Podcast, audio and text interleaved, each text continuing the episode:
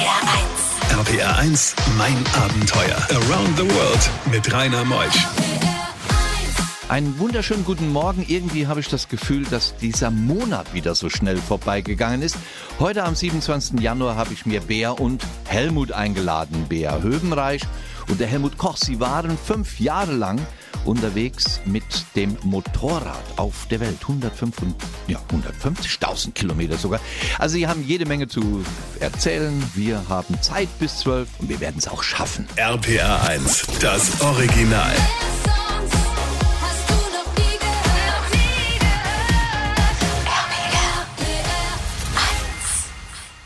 Bei diesen Geschichten hält die Welt den Atem an. RPR 1, mein Abenteuer mit Rainer Meutsch. Bea ist hier, Bea Höbenreich. Hi, Bea. Ja, hallo, guten Grüß dich. Morgen. Eine junge Dame mit dem Alter 35, darf man ja noch sagen. Ja. Da siehst aus wie 32 und hast Umweltingenieur studiert. Was ist das für ein toller Studiengang? Ah, das, ich wollte schon immer was mit Umwelt, mit Natur machen und Umweltingenieurwesen ja, beschäftigt sich mit der Luft, mit dem Wasser, mit dem Recycling, mit erneuerbaren Energien. Hat ganz gut gepasst. Und irgendwann macht es Klick im Kopf und dann hast du deinen Freund Helmut motiviert oder hat er dich motiviert, einmal für Jahre um die Welt zu reisen? Das ist eine sehr gute Frage. Äh, Wir haben uns gegenseitig motiviert. Ich wollte schon immer mal nach Australien, ein Jahr vielleicht mit dem Auto oder dem Rucksack schon eigentlich seit dem Abitur, äh, wollte es aber nie allein machen und äh, habe dann immer jemanden gesucht, einen Reisegefährten und äh, habe dann auch den Helmut, als wir zusammengekommen sind, wir waren gar nicht so lang noch zusammen gefragt, Mensch Helmut, könntest du dir das nicht vorstellen mit mir? Er hat dann gesagt, hm, naja, mit dem Rucksack, mit dem Auto, das ist nicht so seins. Er ist leidenschaftlicher Motorradfahrer. Wenn er so eine Reise macht, dann mit dem Motorrad. Hattest du denn schon den Motorradführerschein? Ich hatte einen tatsächlich, ja. Ich habe mit 18 einen Motorradführerschein gemacht, hatte danach aber nie ein eigenes Motorrad. Im Studium kein Geld. Danach ja, waren andere Dinge erstmal wichtig, einen Job finden, Geld verdienen. Und ich habe aber dann ganz spontan gesagt, ich habe kein Motorrad, auch eigentlich keine Erfahrung, aber ich könnte mir das vorstellen, das machen wir. Das mach mal. Da kommt der Bayer. Wo kommt ihr her? Wo kommt ihr her? Aus Oberbayern, aus Heiming bei Burghausen. Na wunderbar. Sehr herrlich. Mensch, und dann ging's ja, ihr habt euch direkt eine relativ komplizierte Route, finde ich, vorgenommen. Ihr seid Richtung Mongolei, ne? Ja, wir haben dann natürlich erstmal angefangen zu recherchieren, ähm, wie viel kostet es denn, die Motorräder nach Australien zu bringen oder dort Motorräder zu kaufen. Und das hat sich halt recht schnell herausgestellt, Mensch, das ist alles sehr teuer. Australien ist natürlich ziemlich weit weg. Und dann war so aus einer Schnapsidee rausgeboren, Mensch, für das Geld, da könnten wir doch eigentlich auf dem Landweg nach Australien fahren. Ja, und das habt ihr gemacht. Und das haben wir gemacht. Route ging über Russland? Ähm, genau, wir sind äh, immer nach Osten gefahren von Deutschland aus, Tschechei, Slowakei, Ukraine, dann nach Russland, dann in die nach Kasachstan, wieder raus nach Russland, dann in die Mongolei und bis nach Sibirien. ja, in der Mongolei wird gleich eine Ziege geschlachtet, das arme Tier. RPR 1, mein Abenteuer mit Rainer Meutsch. Ihr wart in der Mongolei, Bär, und wurdet eingeladen von einem, von irgendeinem Dorf oder wie kam es dazu, dass ihr einer Ziegenschlachtung zugesehen habt? Ähm, das ist uns in der Mongolei, Mongolei öfters passiert. Die sehen ja sehr selten äh, fremde Reisende, Ausländer, vor allem wenn man jetzt wirklich wie wir individuell mit dem Motorrad abseits von irgendwelchen Hauptrouten unterwegs ist. Und so wurden wir öfters eingeladen, mal zu Buttertee oder mal zu äh, ja, vergorener Stutenmilch. Und einmal Wie schmeckt das? Äh, schwierig für den europäischen Magen, würde ich sagen. Hast du Durchfall bekommen und so? Also wir hatten mehrfach mit gewissen Magenproblemen zu kämpfen, aber ja, die Höflichkeit gebietet es natürlich, dass man alles probiert, inklusive dann der Ziege, die extra für uns vor unseren Augen geschlachtet wurde dort. Und dir als sensibles Mädchen, wie ging's dir da? Naja, also eigentlich muss ich sagen, da bin ich sogar relativ robust. Äh, Das war halt dann so und die Ziege ist wahrscheinlich sehr viel glücklicher gewesen in ihrem Leben als äh, die meisten Tiere hier bei uns. Und das war ein Gastgeschenk und es war für uns wichtig, einfach das mit Höflichkeit und Respekt zu, zu entgegnen. Und deswegen hat man dann dort auch die Ziege gegessen. Habt ihr denn euer Zelt neben den äh, Jutten aufgeschlagen, neben deren ihren Hütten? Ähm, auch, ja. Es war aber auch, gerade in der Mongolei ist es uns öfters passiert, wir sind irgendwo stehen geblieben, wirklich im absoluten Nirgendwo, 360 Grad Freiheit außenrum, keine Jurten, keine Straße, nichts. Wir schlagen unser Zelt auf, es dauert fünf Minuten und schon kommen Nomaden auf ihren Pferden vorbei oder auf so kleinen Chinesen-Mopeds und schauen mal, was da los ist. Aber jetzt nicht so gefährliche Situation, dass ihr Angst habt, hm, die Kamera die könnte jetzt wegkommen? Nein, überhaupt nicht. Ich meine, natürlich auf so einer Reise, man muss ein gewisses Bauchgefühl entwickeln ähm, für die Situation auch und für die Leute. Aber was wir ganz schnell auf der Reise gelernt haben, ist, äh, dass die Welt und vor allem auch die Leute ja gar nicht so schlecht sind, wie man halt leider durch die Medien, auch oft durch die negativen Nachrichten äh, mitgeteilt bekommt. Also zum Glück, toi, toi, toi, unsere Begegnungen waren immer positiv. RBR1, mein Abenteuer. Auf der nächsten Etappe, Bea Höbenreich, seid ihr nach Südostasien gereist. Genau, das ist richtig. Wir haben von Vladivostok, von Sibirien aus nach Bangkok verschifft, äh, waren in Vladivostok bei einem russischen Bikerclub zu Gast. Die haben uns da wohnen lassen in ihrem Clubhaus, haben uns bei der Verschiffung geholfen, haben dann nach Bangkok verschifft und von dort aus ging es dann durch Thailand, Laos, Kambodscha, Malaysia, Indonesien bis nach Timor-Leste. Können wir das auch jetzt nochmal in Etappen machen? Wa- Was waren da für Erlebnisse auf diesen wunderschönen Ländern, die du gerade genannt hast? So Highlight-Erlebnisse. Also spezielle Highlight für uns war, glaube ich, Indonesien, weil einfach dort die Leute unglaublich freundlich, hilfsbereit, neugierig waren, egal wo wir stehen geblieben sind. Die Kinder sind angelaufen gekommen, haben geschaut, was wir so treiben. Also es war sehr, sehr nett dort. Es sind ja fast alles Muslime dort. Äh, Malaysia, ja, Indonesien auch teilweise, war aber für uns nie ein Problem. Auch als Frau ist man immer ja, sehr gut aufgenommen worden, ähm, war überhaupt kein Thema. Sehr offen auch, die Leute dort. Wie habt ihr das mit eurem Geld gemacht? So in Etappen eingeteilt? Wart ihr sehr diszipliniert mit den Tagesrationen? Also wir hatten jetzt kein Tagesbudget, aber übers Monat sollte es schon so eine gewisse Grenze nicht überschreiten. In einigen Ländern war es natürlich einfacher, weil sie günstiger zum Bereisen waren, Südostasien im Speziellen. Andere Länder waren dann teurer. Ähm, aber wir haben dann natürlich, wenn wir was unbedingt machen wollten, unbedingt äh, anschauen wollten, dann haben wir uns das auch geleistet, weil wir kommen dort vielleicht nur einmal hin und man will dann natürlich nicht sagen, "Hm, nein, das geht jetzt nicht. Das heißt, äh, ein Teil natürlich der Reise war es dann auch, unser Budget wieder aufzustocken durch Arbeit. Ja, wir kommen jetzt gleich zur Arbeit, denn dein Lebensgefährte, den wir gleich am Mikro haben, mh, ich verrate nicht zu viel, aber wenn er anfängt zu sprechen, weiß man, wo er herkommt. RPR1, mein Abenteuer around the world. Die packendsten Stories von fünf Kontinenten. Bea Höbenreich und Helmut Koch aus Heiming, das liegt in Oberbayern, sind unterwegs. Fünf Jahre die Welt zu umrunden auf Motorrädern und es musste natürlich auch gearbeitet werden. Und jetzt haben wir den Helmut. Ich habe Ihnen ja eben erzählt, wenn er die ersten Sätze spricht, weiß man, wo er herkommt. Schönen guten Morgen, Helmut. Ja, guten Morgen oder Servus wird man da sagen, wo wir herkommen. ähm, ja, ich muss äh, eigentlich sagen, dass ich meinen Dialekt, also der bayerische Dialekt, man merkt es an, äh, wir haben ja so eine Art Videotagebuch während der Reise online gestellt, der war da viel extremer. Aber ich habe ihn schon äh, angepasst, nennen wir es mal so. Wir machen ja Vorträge, äh, weil es oftmals einfach hieß, dass die Menschen verstehen mich einfach nicht. Und ähm, jetzt versuche ich mich zu bessern. Also wenn Sie oder wenn ihr zu Hause eine Simultanübersetzung braucht, ruft mich einfach an. Nein, den kann man gut verstehen. Helmut ist so ein netter Kerl.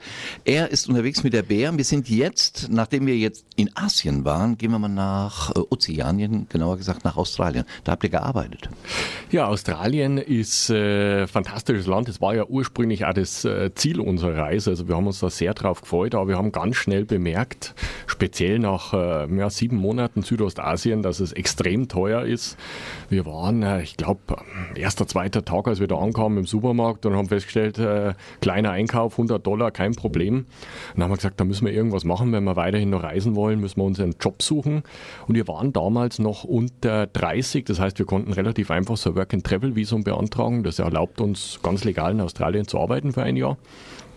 Und wir haben uns dann ein bisschen umgeschaut und äh, die australische, ja, sagen wir mal, die äh, Farmwirtschaft, die lebt von Reisenden, also Backpackern, äh, ja, allgemein Was habt ihr da Reisenden. gemacht auf der Farm? Äh, wir haben dann eben einen Job auf einer Farm gefunden, relativ einfach. Und wir, das war Rinder- und Baumwollfarm, Outback Queensland. Und wir waren äh, allgemein Farmhelfer. Ich war Farmmechaniker aufgrund äh, meiner ja, beruflichen Vorgeschichte. Ich bin Maschinenbauer. Und äh, ja, wir haben über Zäune gesetzt, wir haben Baumwolle geerntet, es war Baumwollfarm. Äh, ich habe meistens die großen Farmmaschinen repariert und wir haben auch natürlich mit den Rindern gearbeitet. Die hatten 2000 Rinder auf der Farm und das war mega spannend, wenn man, mit, wenn man die mal einfach so cowboymäßig durch, durch die Prärie treibt, sage ich mal. RPR 1. RPR 1, mein Abenteuer. Around the World mit Rainer Meusch. Heute Morgen zu Gast zwei junge Menschen, die Bea und der Helmut, auf einer fünfjährigen Weltumrundung auf Motorrädern. Sie sind knapp über 30 und das muss ja auch alles organisiert werden und bezahlt werden. Und das ist eine spannende Geschichte, wie Sie das alles bewältigt haben, denn Sie haben schon über 155.000 Kilometer durch die fünf Kontinente dann erlebt und lassen uns daran teilhaben. Bis 12 sind Sie noch da und ihr hoffentlich mit dabei. RPR 1, das Original.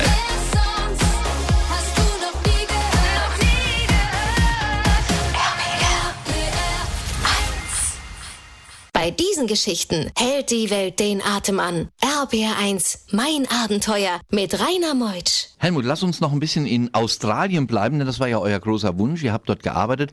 Arbeitet man dort nur gegen äh, Kost und Logis? Großflächig ist es sehr verbreitet, sogenanntes Woofing. Das heißt, man arbeitet damit für ein paar Stunden am Tag zum Beispiel, kann dann aber dort äh, kostenfrei essen und wohnen natürlich. Das ist äh, sehr gängig. Wir haben uns aber bewusst einen Job rausgesucht, in dem wir halt, äh, wir wurden stundenweise bezahlt, weil wir wollten ja unser Reisebudget aufstocken und wir haben auch relativ schnell gefunden. Das war jetzt nicht unbedingt ähm, ja, Problem, speziell wenn man natürlich äh, berufliche Vorerfahrung hat. Du hast eben im Vorgespräch einen interessanten Satz gesagt. Äh, Du sagtest, die, die, wir sind Gast in einem Land und die sind alle neugierig auf uns. Aber dann triffst du dann deutsche Traveler und da hast du plötzlich ein anderes Erlebnis. Ja, wir haben großflächig die Erfahrung gemacht, ähm, dass äh, egal welche Nation wir unterwegs getroffen haben, die haben meistens halt unser Kennzeichen erspäht oder sieht man an den Motorrädern, man ist aufgepackt, äh, das sieht ein bisschen wild aus vielleicht. Und die haben sich immer alle für uns sehr, sehr gefreut. Aber hat man einen deutschen Touristen getroffen, das hat man oftmals schon an der Haltung gemerkt, die haben dann äh, das Motorrad begutachtet, so ein bisschen argwöhnisch und dann kam meistens, wenn wir zurückkamen, irgendwie so, Seid ihr, seid ihr das mit den Motorrädern? Ja. Äh, wie kann man sich das leisten? Also da kam nicht die Frage, wow, cooler Trip, äh, was macht ihr so und, und macht Spaß oder wo wollt ihr noch hin, sondern immer erst die Frage, wie bezahlt man sowas? Hm, ist ein bisschen Neid immer drin. Gell? So, warum können die sich das leisten? Warum geht das? Ja. Hat eigentlich gar nicht zu interessieren und man macht es. Genau. Man macht Ja. es. Ihr seid dann von Australien nach Neuseeland. Ein bisschen so auf den Spuren Herr der Ringe.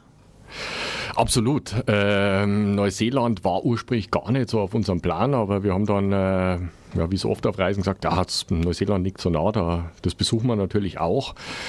Und das hat uns absolut fasziniert. Also es ist ein Motorradfahrerparadies, ähm, landschaftlich extrem divers. Es bietet alles, was es so rund um die Welt auch gibt, auf einem ganz kleinen Raum. Und äh, ja, die Menschen sind sehr, sehr offen und sehr freundlich. Weißt du noch, wie lange ihr in Neuseeland wart? Drei? Monate, gute drei Monate. Ja, ja, was habt ihr ein Leben gehabt? Gleich kommen wir nach Südamerika. RPR 1, mein Abenteuer mit Rainer Meutsch. Südamerika war natürlich auch spannend. Ja? Helmut Koch ist heute Morgen aus Heiming angereist. Die beiden Abenteurer, die von ihrem Abenteuer leben, weil sie machen auch Vorträge, kommen wir nachher noch drauf, auch auf die Webseite, der Multivisionsvortrag 360 Grad Freiheit. Und dann kommt der lange Weg bis ans Ende der Welt. Ja, wir haben dann von Neuseeland nach äh, Chile verschifft. War natürlich mega spannend. Man muss fast sagen, ähm, Australien, Neuseeland war sehr einfach zu bereisen, weil es auch sprachlich natürlich wieder viel einfacher war. Englisch und so lernt man in der Schule. Südamerika Spanisch, die sprechen überhaupt kein Englisch und wir sprachen überhaupt kein Spanisch. Also das war von daher schon mega, mega spannend. Und wir haben uns aber riesig drauf gefreut, weil wir auf Reisen festgestellt haben, dass die Abwechslung die Würze ist des Reisens für uns. Also zu lang in einem Land oder Kontinent ähm, hat uns ermüdet und so wollten wir immer ein bisschen weiterziehen, was Neues erleben und da war Südamerika natürlich der Hit und da sind wir halt quer durch die Anden. Ähm, wir waren noch nie auf so hohen Bergpässen. Ihr seid höhenkrank geworden. Auch, ja. Ja, Wie macht es sich das bemerkbar? ähm, äh, Übelkeit, äh, Kopfweh, äh, ja, Hm, Herz. Ja, so Luft. Probleme Atmen. einfach im Generellen, ja. Wobei ich jetzt weniger ähm, Probleme hatte als die Bea, muss man auch dazu sagen. Bea war da empfindlicher ein bisschen. Parasiteninfektion, was war das denn? Ist in Peru sehr ver verbreitet. Das, äh, da nimmt man einfach über Wasser oder Lebensmittel äh, diese Magen-Darm-Parasiten auf und die haben uns mal für ein paar Tage ziemlich niedergestreckt. Da waren wir in so einem kleinen Bergbaudörfchen. Äh, da konnten wir uns eigentlich nur von äh, unserem Zimmerchen, das hatte so angeschlossene Toilette, äh, hinbewegen. Das Lustige war eigentlich, dass das Bett direkt, das sind ja oft sehr einfache Zimmer, das war so eine Sperrholzwand, wo das abgetrennt war, dahinter war die Kloschüssel im Endeffekt und wir lagen halt quasi so halb gelähmt in diesem Bett für Tage und sind immer nur aufgestanden, wenn es zur Schüssel ging und äh, ja, einer ist dann rausgehüpft und äh, war dann so, wie geht's dir? Durch die Klotür, durch die halboffene und so. Ich glaube, es geht schon wieder besser und dann hat man halt wieder gehört, wie derjenige da drin explodiert quasi und dann war wieder Ruhe äh, ins Bett und ähm, Okay. warten. Okay, wir spielen ein paar Takte Musik. Schönes Thema. RBR1, mein Abenteuer. Eine wunderbare Zeit muss doch diese zentralamerikanische Zeit gewesen sein, Bär. Du bist jetzt wieder am Mikrofon. Ihr seid ja mit einem 100 Jahre alten Segelschiff, wo ihr die Motorräder dann draufgepackt habt, ähm, ja, durch die Karibik auch gezogen, gell? Ja, das klingt, äh, wenn man es so hört, ziemlich romantisch. War auch unsere Vorstellung, Mensch, mit einem Segelschiff die, durch die Karibik. Unsere Motorräder, die waren da an Bord. Das Schiff, das heißt Stahlratte, das ist von einem äh, deutschen Kapitän geführt, auch ein ursprünglich deutsches Schiff, das da äh, durch die Karibik segelt. Allerdings, was wir nicht wussten, die Karibik ist auch eine sehr raue See. Wir hatten auch ziemlich rauen Seegang, also die Wellen sind über Bord geschwappt. Man konnte sich wirklich nur äh, mit Mühe da irgendwie aufrecht halten. Und obwohl wir beide jetzt eigentlich relativ robust sind, äh, war das schon auch für den Magen und alles schon äh, eine Herausforderung, dieser Segeltörn. Der ging dann von äh, Kolumbien zuerst nach Jamaika. Dort konnten wir die Motorräder leider nicht ausladen, waren nur einige Tage dort im Hafen gelegen und dann weiter nach Kuba. Und das war ein echtes Highlight. Wir haben nämlich unsere eigenen Motorräder auf Kuba ausgeladen und konnten einen Monat auf den Motorrädern Kuba bereisen. Boah. Und dann Mexiko. Ihr wurdet mal nachts aus dem Schlaf gerissen. Das stimmt. Äh, Wir hatten unser Zelt aus so einer kleinen äh, ja, Waldlichtung oder mehr Palmenlichtung in dem Fall aufgeschlagen.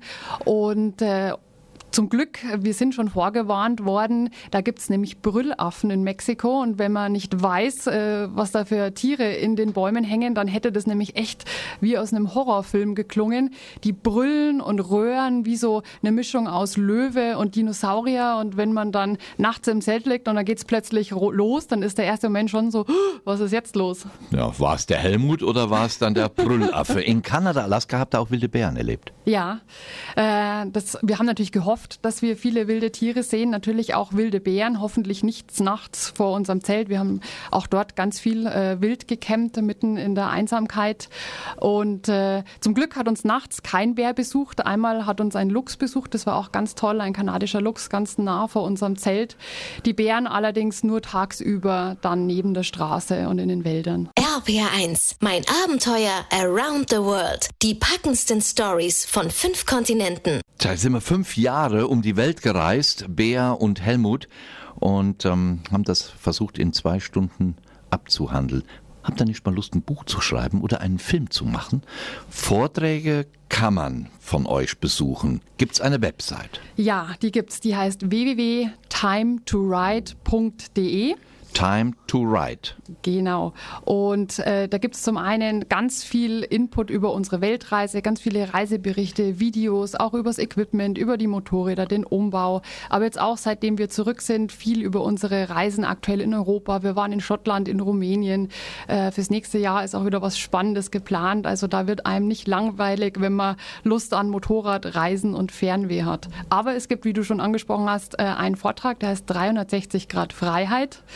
Äh, den haben wir jetzt schon einige Male gezeigt. Äh, wir waren auch ganz baff. Der war ausverkauft äh, bei der Premiere in Köln, ausverkauft bei unserer Premiere in der Heimat bei uns im Nachbarort Neuötting. Und wir wollen auf jeden Fall jetzt in den kommenden Monaten den noch einige Male zeigen. Was bleibt denn von solch einer Reise, Bea? Du bist 35, warst fünf Jahre mit Helmut um die Welt gereist. Ganz spannend ist, um nochmal das Thema von vorhin, das Geld, wie kann man sich das leisten aufzugreifen? Wir sind 35 oder Mitte 30, wir haben kein Haus, wir haben kein schickes, teures Auto, kein Flatscreen-TV. Ähm, wir sind heimgekommen mit nicht mehr sehr viel Geld in der Tasche, aber mit wahnsinnig viel Erinnerungen. Und die sind für uns mit keinem Geld der Welt zu bezahlen und viel wichtiger als das, was man sich mit Geld kaufen kann, ja. Helmut, das hat sie aber schön gesagt, gell? das würdest du unterschreiben. Das unterschreibe ich äh, ja genau so. Also wir haben äh, sehr, sehr viele Erfahrungen gemacht. Das einzigste Problem, das wir vielleicht haben, wir haben diese Freiheit geschnuppert und das kann man dann nie wieder ablegen. Das wird euch noch treiben. Absolut. Danke Helmut Koch und der Bettina Höbenreich aus Heiming. Danke, dass ihr da wart. Vielen, vielen Dank. Wir freuen uns, äh, Bea, komm mal ran, Ja, wir äh, dass wir da waren. Ähm, das war jetzt mega spannend und äh, ja, hat Genau. Spaß gemacht. Uns auch. Und nächste Woche kommt Yoshi Ni- Nichel aus Mainz. Dieser Yoshi ist fast ohne Geld bis nach Südamerika getrennt. Wegen der Flugangst hat er sich auf einem Segelboot niedergelassen, ist dann mit dem Rucksack durch den ganzen Kontinent gereist und aß die Reste aus Mülleimern, um Geld zu sparen. 21 Monate war der Junge unterwegs. Bis nächste Woche. Ich bin der Rainer. Tschüss.